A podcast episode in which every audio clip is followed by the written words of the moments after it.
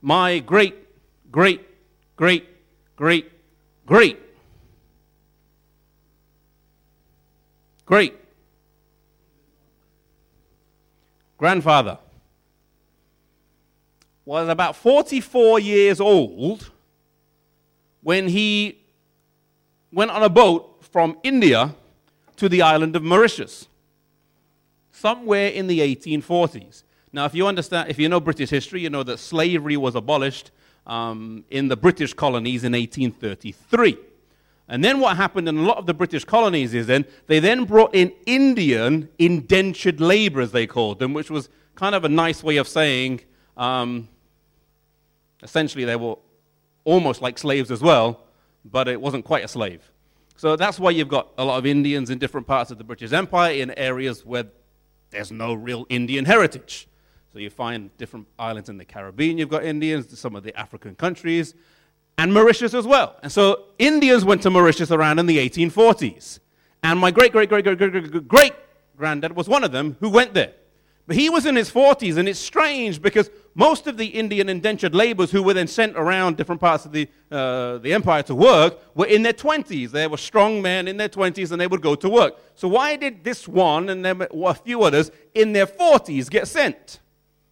And so when we were looking into the family history, we found out a little bit of history because it was kind of an anomaly that someone in their 40s would go when everyone else was in their 20s. Come to find out that my great, great, great, great, great, great granddad was a little bit of a rebel, which amused me. Maybe it helped to explain a little bit as well. Was a little bit of a rebel, and he was a dissenter, which is a posh way of saying he was rebelling against the British Empire in the city in which he lived.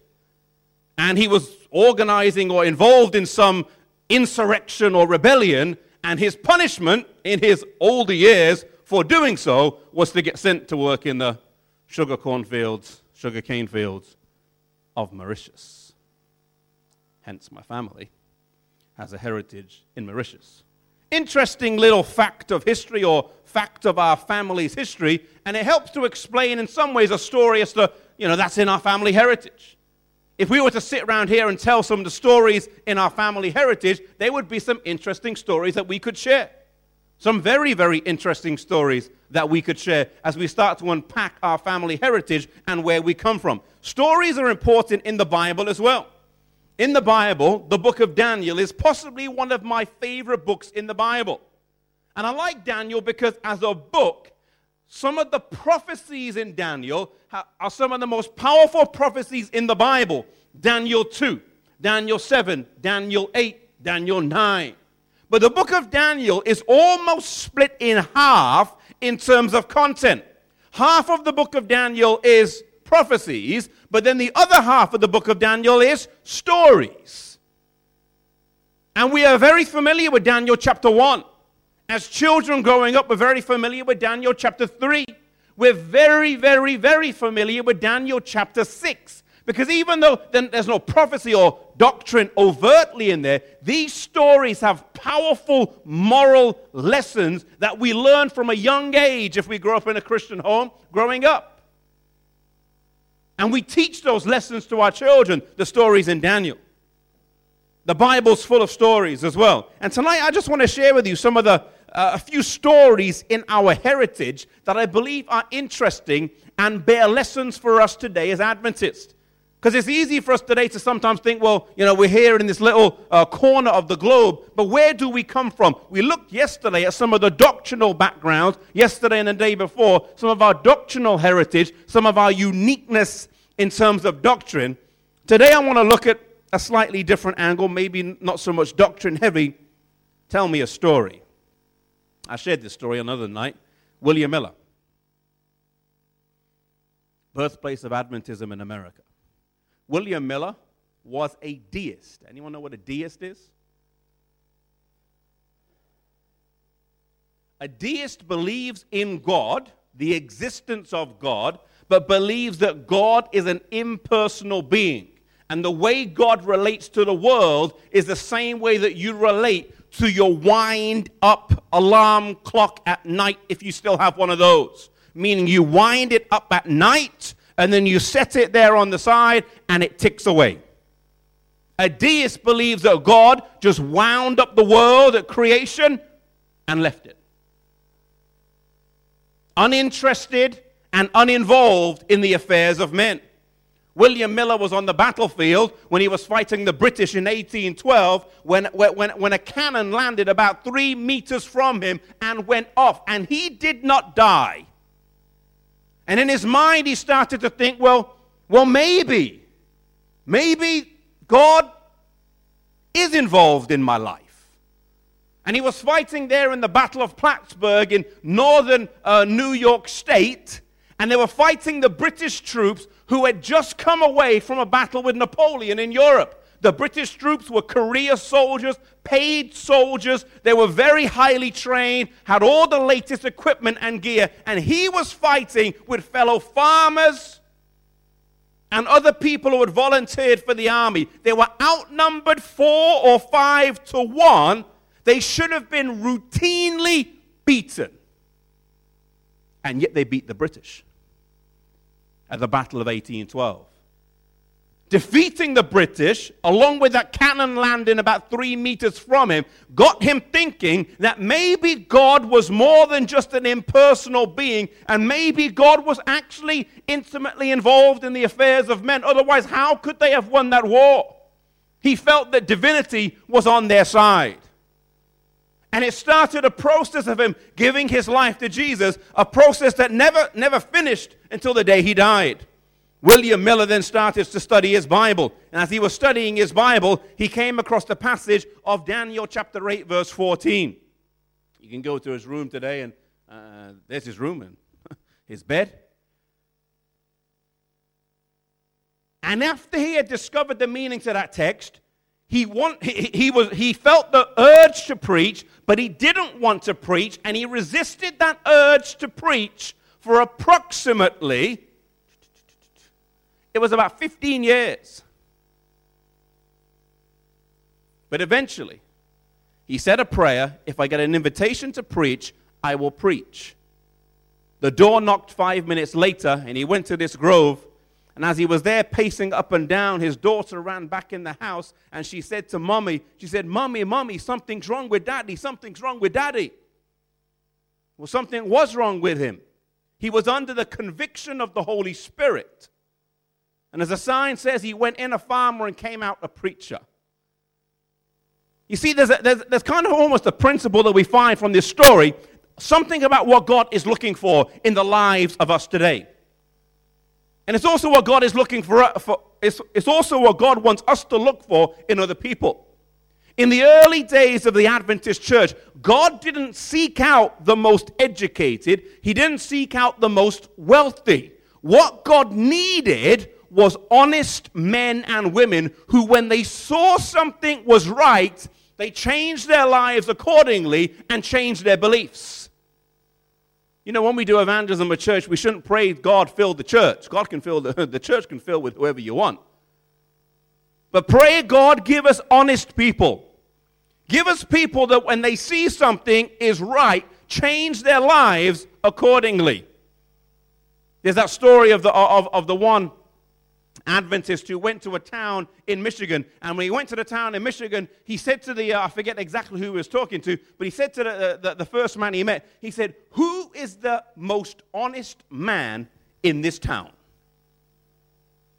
And he said, The most honest man in this town is a man by the name of David Hewitt. So he went to see David Hewitt because he was the most honest man in town. And when he went to see David Hewitt, he said, David Hewitt, I've got something to share with you. And he shared with him the truth on the Sabbath. And when David Hewitt saw the truth on the Sabbath, David Hewitt said, Huh, that's the truth? I will keep it. If people came to your workplace and they asked your boss, Who's the most honest person in this workplace? Would your name be the first one on their lips? If people came to your street and said, Who's the most honest person on this street? Would your name be the one that's called? God's looking for honest people. Honest people who will see and change. You know, it's interesting. Our church started in the northeastern part of the United States of America. This is a picture of the Portland Headlight Lighthouse that sits just outside the city of Portland, Maine. Ellen White was baptized in the sea not too far from this place in her teenage years. It was not too far from here where Ellen White received her first vision. Also, not too far from here, where she met a man named James White. At the young age of 19, and he was 26, they stood in front of a justice of the peace whose name was Charles Harding, and they both got married. Very few friends, no money, very little possessions. They went back to live in the family home after they got married, but both of them had a deep conviction that God wants us to be together for the purpose of ministry. Prior to that time, Ellen White had started traveling, and, and James White, seeing her traveling, didn't think it was right for her to travel as a woman on her own, so he accompanied her on some of the trips where she went. But that kind of has its own complications as well. And so, for the purpose of missionary expediency, they got married. And as they were married in their early years, it was very, very hard. Very, very hard. In the early or the mid to late 1840s, James White, there wasn't a church then, there wasn't a publishing house then, there wasn't any of these things that we have today. There was no school system, there was nothing. It, it's fascinating when you think you just got a few scattered believers. And all they've got is a conviction that what they believe is right. That's all they've got. They don't have money, they don't have lands, they have conviction. And James White worked on the railroad, laying railroad tracks. And every morning before he went to work, him and Ellen White would kneel at the bedside and pray, and they would say, Lord, Give James enough strength to come home today. Every night they would kneel down and pray, Lord, thank you for bringing my husband home. Next day, same prayer. Next night, same prayer. He would lay railroad tracks and get paid the equivalent of about $1 per day. Then, after getting paid a dollar a day laying railroad tracks, he would then save maybe 20 cents of that dollar or 30 cents of that dollar per day and siphon that money away and put it in a pot that he would then use to print a tract so he could give it away. Today we get tracts given to us by the personal ministry department. We get tracts given to us from the pastor or the youth department for free. No sacrifice, no laying of railroad tracks, nothing. Just given to us. And if, God forbid, the church asked us to pay two pound for a hundred. Oh my! Whoa, whoa, whoa, whoa, whoa, whoa, whoa.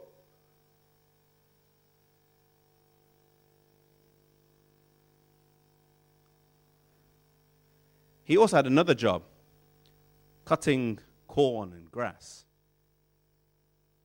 He would have to cut one acre. One acre. You don't know how big one acre is? I don't know. What's that? The size of the plot this church is on, maybe?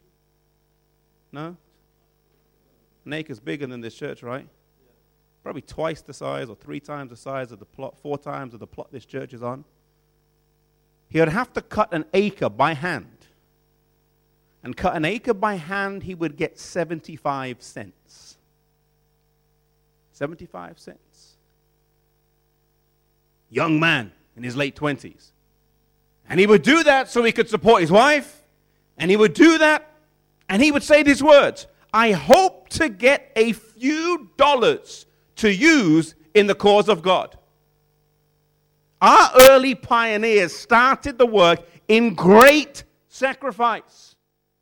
Someone writing later on said these words. They said, they said they pinch here, shave there, cut here, and by and by they will be able to give 25 cents, 50 cents, and perhaps in rare cases, $1. When you look at the story of Ellen White, yes, today you can go to Ellen White's home and you can go to California. You fly there, you go to California and you go to Pacific Union College and you can see Elmshaven, the home Ellen White died in. And it is quite an impressive home. It's quite nicely furnished. But I can assure you that when she was starting out in ministry, that's not how she started out. There was severe sacrifice and hardship in those early days of the late 1840s. Let me show you another story. Anyone recognize this lady here on the screen?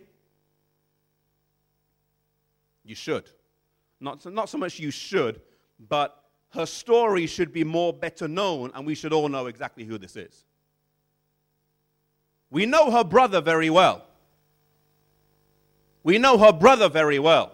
Her brother wrote a book called Thoughts on Daniel and Revelation. Unfortunately, we don't know his sister as well. Her name was Annie Smith. Sadly, she only lived 27 years. At the age of 10, she gave her life to Jesus. At the age of 10. And she looked forward to Jesus' soon return in 1844. But when Jesus didn't come in 1844, she gave up her hope in Jesus' return in her early, early, whatever they would have been, 12, 13 years old. And she wasn't a Christian for about the next, or professed Christian or practicing Christian for the next eight years. In 1852, Joseph Bates was going to Boston, and he said to Mrs. Uh, Smith, he said, I'm going to be in Boston. And she then contacted her daughter and said, Please go and listen to Captain Bates. Please. She had nothing else to do, so Annie Smith, she went to go and listen to Captain Bates. And as she went to listen to him, he offered to have Bible studies. She had Bible studies, she got reconverted, and she gave her life to Jesus again. She was a very gifted and intelligent person. She got offered a job when she finished school at the Charleston, I think exactly the name. Anyway, she got offered a job at a top Boston school to get paid $1,000 a year. 1,000. That's a lot of money. And it was rare for a woman to get offered a job that was so high paying. So she gets offered this job. That's the house that she was born in. You can go there today. Well, you can't really go there. You can go and take a picture outside. The person who owns that house actually is a major general retired from the U.S. Army. There's like, Google his name and you bunch, find a bunch of news pages coming up. He was like head of the U.S. envoy in Moscow during the, uh, the Cold War. And they know the historical house they live in. And anyway, we knocked on the door and had a good chat with them. They get lots of Adventists come by.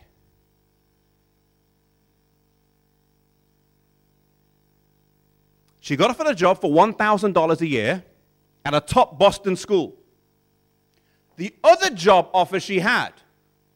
And, and to call it a job offer is quite generous. The other job offer she had was from James White. He said, Please come. This is the city of Rochester. You can't see, see, see too clearly. He said, Please come to Rochester, New York, and work for the Review and Herald. Okay, what's my pay? Zero. What's my living conditions? You can live in our house. Who else is in the house? Oh, there's about another eight people and the printing press in the house, too. What about food? Well, we'll live. It won't be five star, though. So she says no to the job given her $1,000 a year, which was extremely high salary, and she goes to live in what essentially today we would describe it as a youth commune. There was a bunch of people, all under the age of 30 or 35, living in a singular house in Rochester, New York, with a printing press there. And there they all lived. They shared their money. They didn't have any, any salary. And they just lived and worked and ministered there in that house. She went there. They sacrificed a lot in that house. One quotation from this period says, We shall see this church through if we have to live on cornmeal, mush, and water.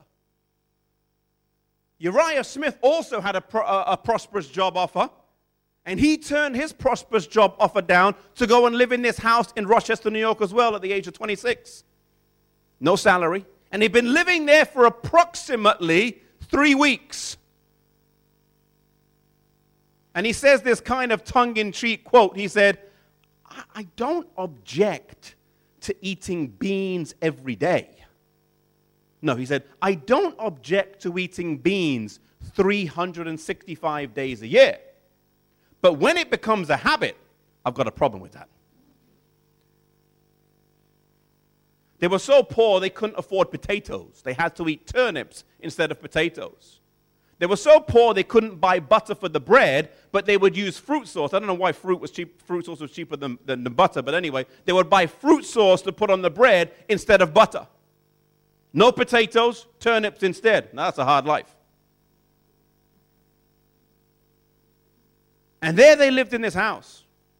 You know, several other people who lived in that house. They all died. Nathaniel White was James White's brother. He came to live in the house.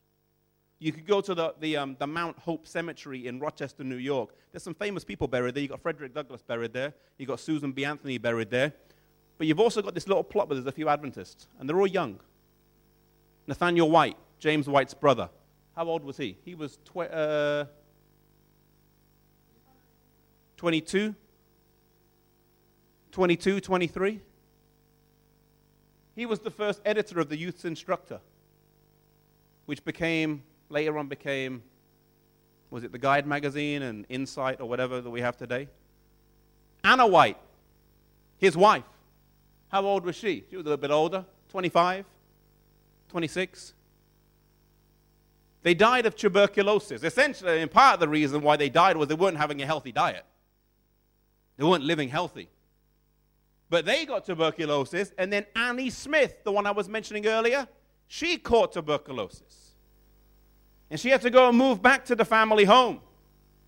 And they tried everything. Ellen White herself sent $75 of her own money to try and give health treatments to Annie Smith to help her out so she could live. But it was a slippery slope. If you got tuberculosis back then, it was almost like a death sentence. And her health quickly um, slid down. And Annie Smith, unfortunately, died at the age of 27.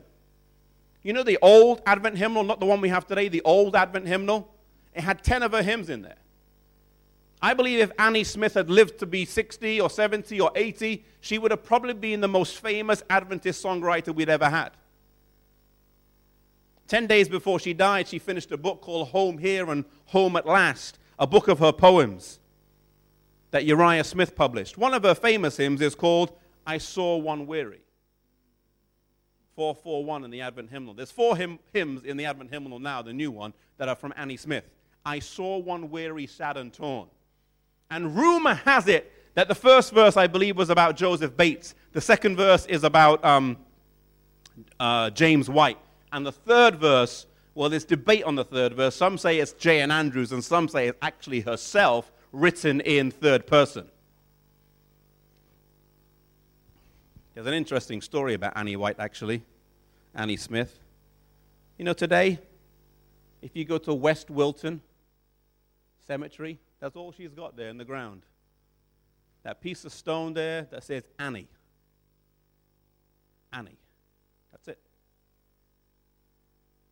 But the legacy of her life is far better than that. Because when she went to go and live in Rochester, James White was traveling all the time. Even though he was the editor of the Review and Herald, she essentially was the real editor. He was traveling preaching, and before she went there, the Review and Herald wasn't being published on a regular basis. Some months they would go, and some months they wouldn't, and so on, because he was traveling all the time. But when she went there, she brought some order and discipline, and she was essentially the resident editor while James White was preaching.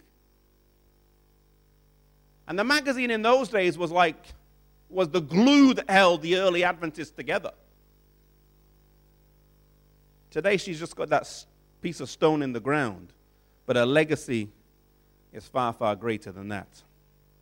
Who's this guy here? Anyone recognize him?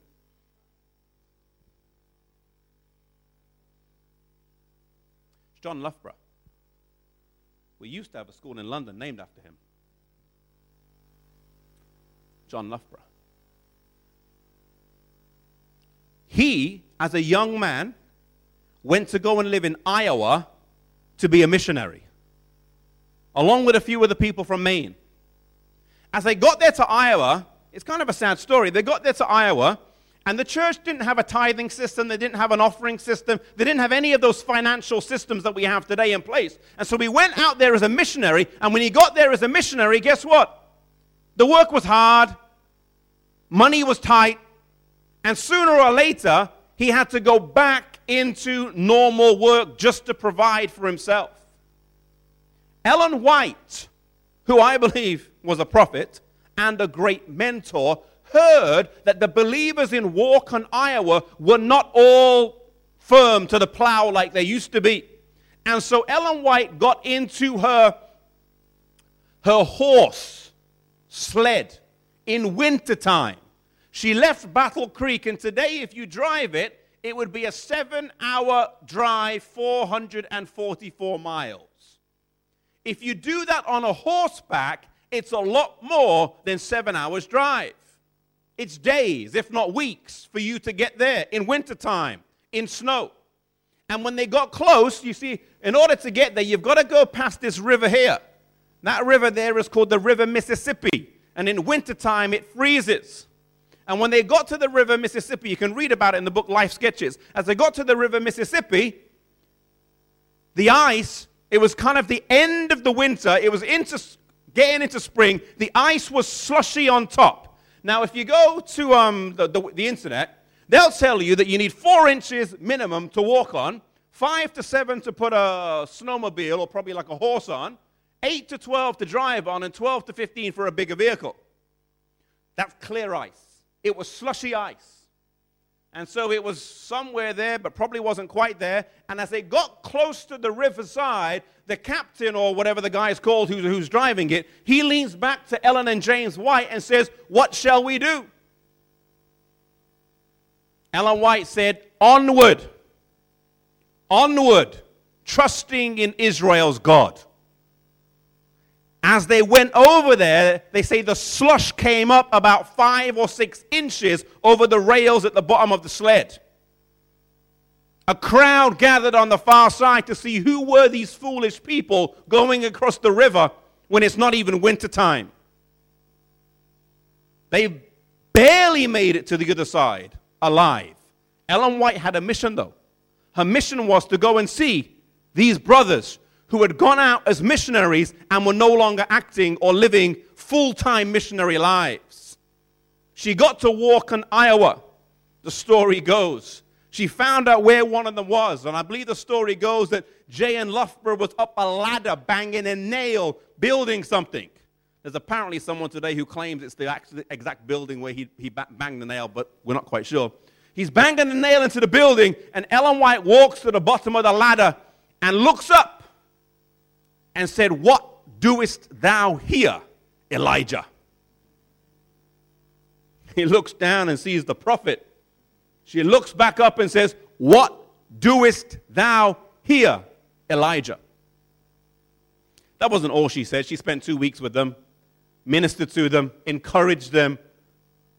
And J.N. Loughborough made a commitment to go back to full time ministry. He moved back to Michigan and J.N. Loughborough was one of the pioneer missionaries who came here to England. Southampton Church, the first church in the British Isles. If you look at the registry book which they have down at Newbold, his signature is the first signature of the founding members here of the first church in the British Isles. Would he have done that if an older, wiser person hadn't mentored him and encouraged him and guided him back into the ministry?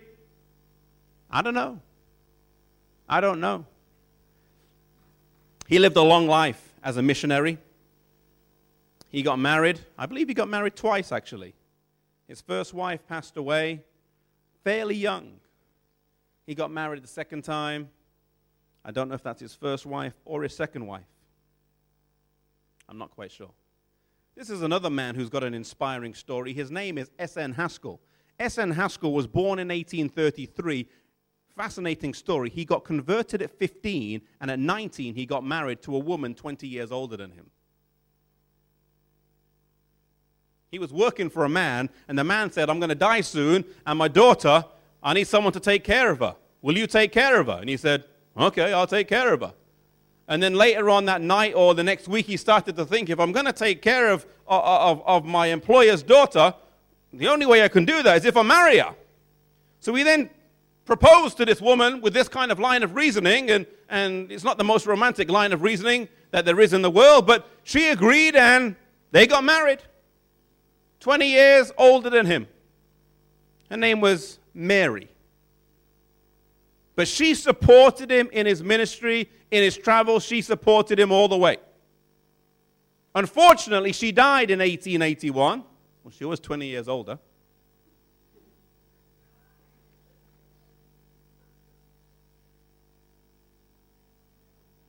He wrote a letter to Ellen White.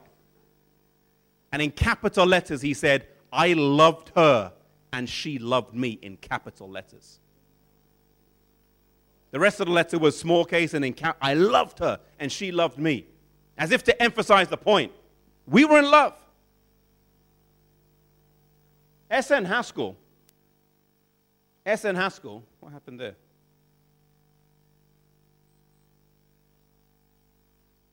S.N. Haskell,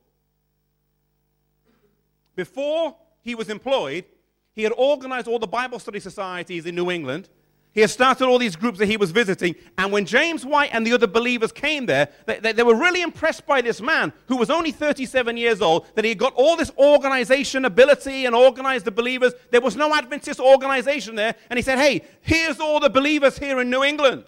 They were so impressed with it, they ordained him as a minister and made him the conference of the New England Conference there. He also founded the Vigilant Missionary uh, Society that later on would become what we know today as the ABC, Adventist Book Center. At one time in his life, he was serving as the president of the Maine Conference, the president of the New England Conference, and the president of the California Conference at the same time. In the days before internet and aeroplane travel. He was a serious man, professional soap maker.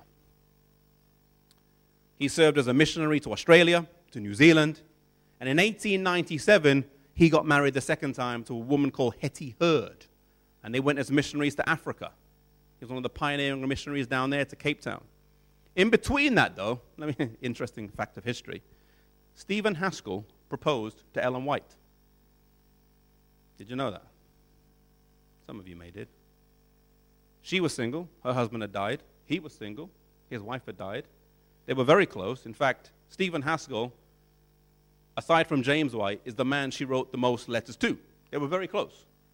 He proposed to her, and she said no.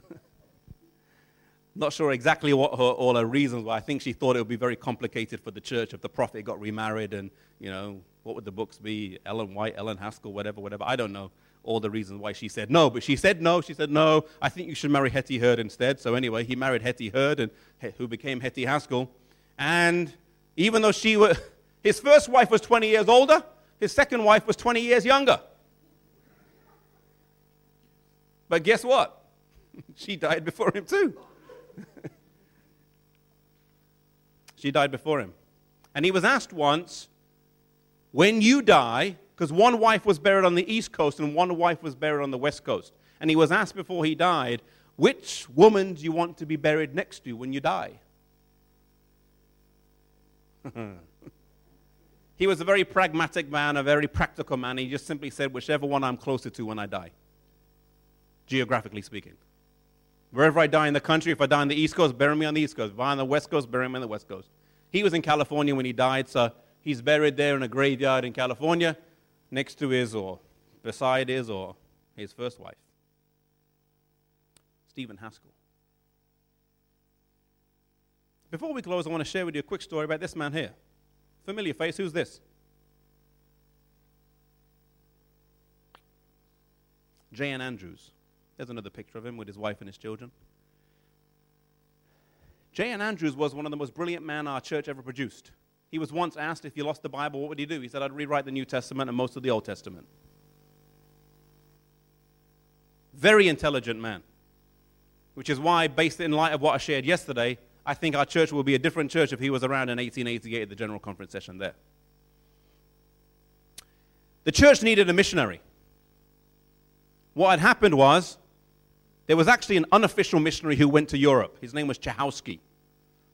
He was a Polish man, and uh, the church didn't want to send him. It's kind of a controversial story. The church in, in America didn't want to send him to Europe. They weren't quite convinced on his character and the way he handled money. So they didn't send him and sponsor him. So he actually went to the first day Advent Christians and asked them if they would sponsor him as a missionary. He kind of pretended to be one of them. So they said they'd sponsor him as a missionary. So he came to Europe, and then while he was here as a missionary, he was a missionary missionarying in Seventh day Adventist doctrine while being sponsored by the first day Christians. Well, as soon as they found out, they cut their money to him, but that wasn't for a few years. Anyway, while during that time, he raised up a number of Adventist churches. He never told them that there was a wider Seventh day Adventist church, though. And he raised one group up in a place called Tramelan, Switzerland. And you can still go there today to the first Seventh day Adventist church in Europe in Tramelan, Switzerland. And he raised the group up there. Now, one of them found a Review and Herald magazine in his house when they went round to visit, and then realized that they weren't just one group there in Switzerland, there was a worldwide group. And so they contacted the church in America, and they sent one of their members, his name was Jacob Erzberger, they sent him to America to find out what these Adventists are all about. He went, came, went to America, and when he went to America, he said, We need someone to come to Europe. So then the church in America sent the first official, that's why we say the first official missionary, J.N. Andrews. Unfortunately, right before he traveled to Europe, his wife died. Mary, his wife died. Her grave there is in the same cemetery that James White's brother's in and, and sister in law, Angeline. So he bade farewell with his daughter and his son, and they went to Europe. They settled in Basel, Switzerland. And it's a sad, it's, it's a sad story, the history of the Andrews family. They settled in Europe. The church, he was the first missionary. They didn't quite know how much money to send with him as a missionary. They didn't send enough. They didn't send enough. So he had to use some of his salary in the work. In the process of doing that, he didn't have really enough money to live on. So he was just eating a basic diet, no fruit, very little vegetable, just eating basic, basic food. Essentially, he ate himself onto the sickbed. His daughter caught tuberculosis. He wasn't sure if it was tuberculosis, but there was a general conference session. So he accompanied his daughter, left his son in Europe, and went back to Europe to take her to Dr. Kellogg. Dr. Kellogg looked over her and he said, I'm sorry, I'm sorry, John. Your daughter has tuberculosis, and there's not much I can do for her. She was 16 years old at the time, and she had been his rock in Europe. She learned French quicker than he did, and she was the translator of Les Signes de whatever it is, Times in French. She was the translator at the age of 13, 14, 15, 16. Pioneering the work in Europe as a teenage girl with no mother with a father who can't cook very good food, if at all. And there she is as a missionary. They get back to Battle Creek, and, Jay, and, and, and John Harvey Kellogg says she's going to die. And he told J.N. Andrews, he said, Stay away from your daughter, because you may catch it too. But J.N. Andrews, he felt a, what would you say, a sense of commitment. This was his young daughter that had stood by his side after his wife had died and she was his rock in Europe, and he refused to leave her, her hospital room. He stayed right next to her all the way through her sickness until her death. And like John Harvey Kellogg said, J.N. Andrews caught tuberculosis from his dying daughter. Soon after he sailed back to Europe, he got to England, wasn't in good shape, landed in Liverpool, made his way down south, and they, they made his way to Europe. And it wasn't long before he came down with the sickness in Switzerland. The church at large was worried about John, uh, J.N. Andrews.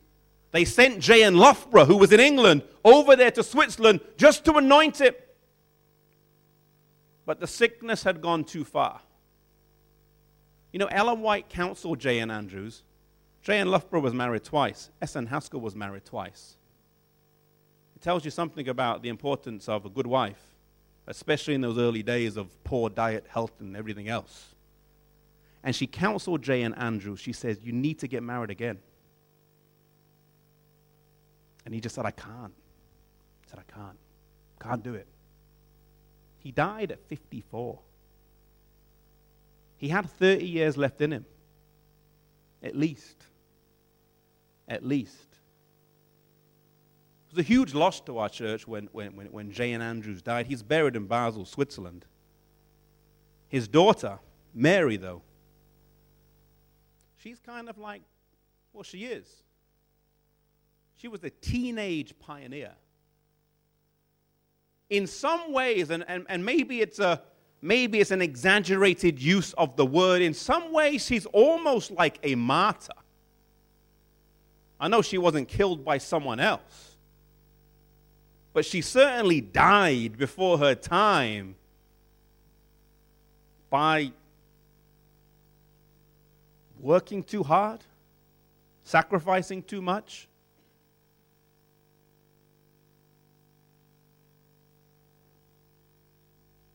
Pressing the wrong button. You can go to her grave today, it's in that same gra- graveyard, right next to her mother. And to me, it was one of the most sobering graves we went to. Born 1861, dies 1878. She served as a missionary for three and a half years and died. When you look at the heritage that we have, the stories of our pioneers, they were young men and women in their young years who had a conviction that the belief they had had to be shared with the world, even if it meant the sacrifice of their comfort, their finances, or in the case of Mary Andrews, even her life. They believed in the message more than, more than they valued their life.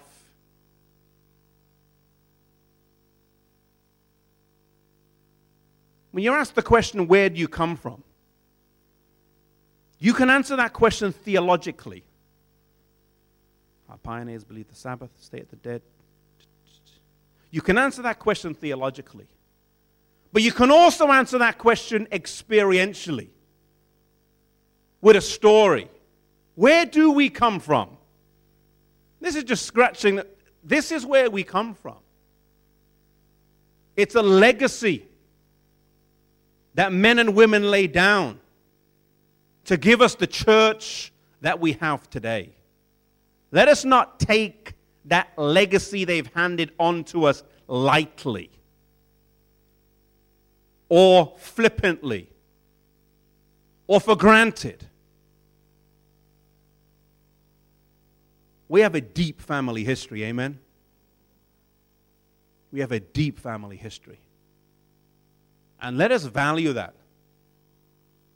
You know, in Romans 15, verse 4, it says, For whatsoever things are written aforetime are written for our learning, that through patient and comfort of the scriptures we might have hope. And I know what I shared tonight, or these stories, is not in the Bible, but the principle remains that what happens before is written for our learning, that we can find comfort, hope, and assurance in the paths of those who have come before us.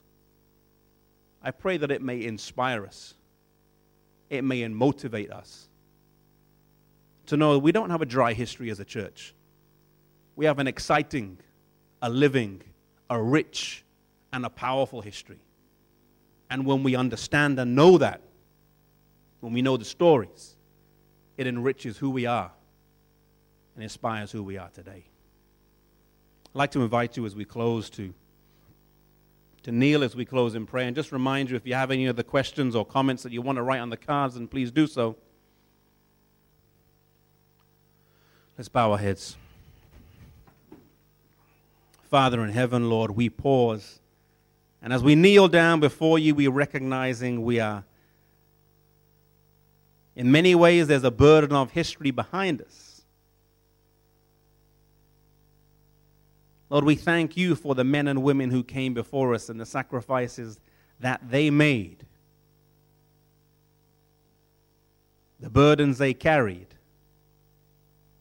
We thank you, Lord, for the legacy that we have today.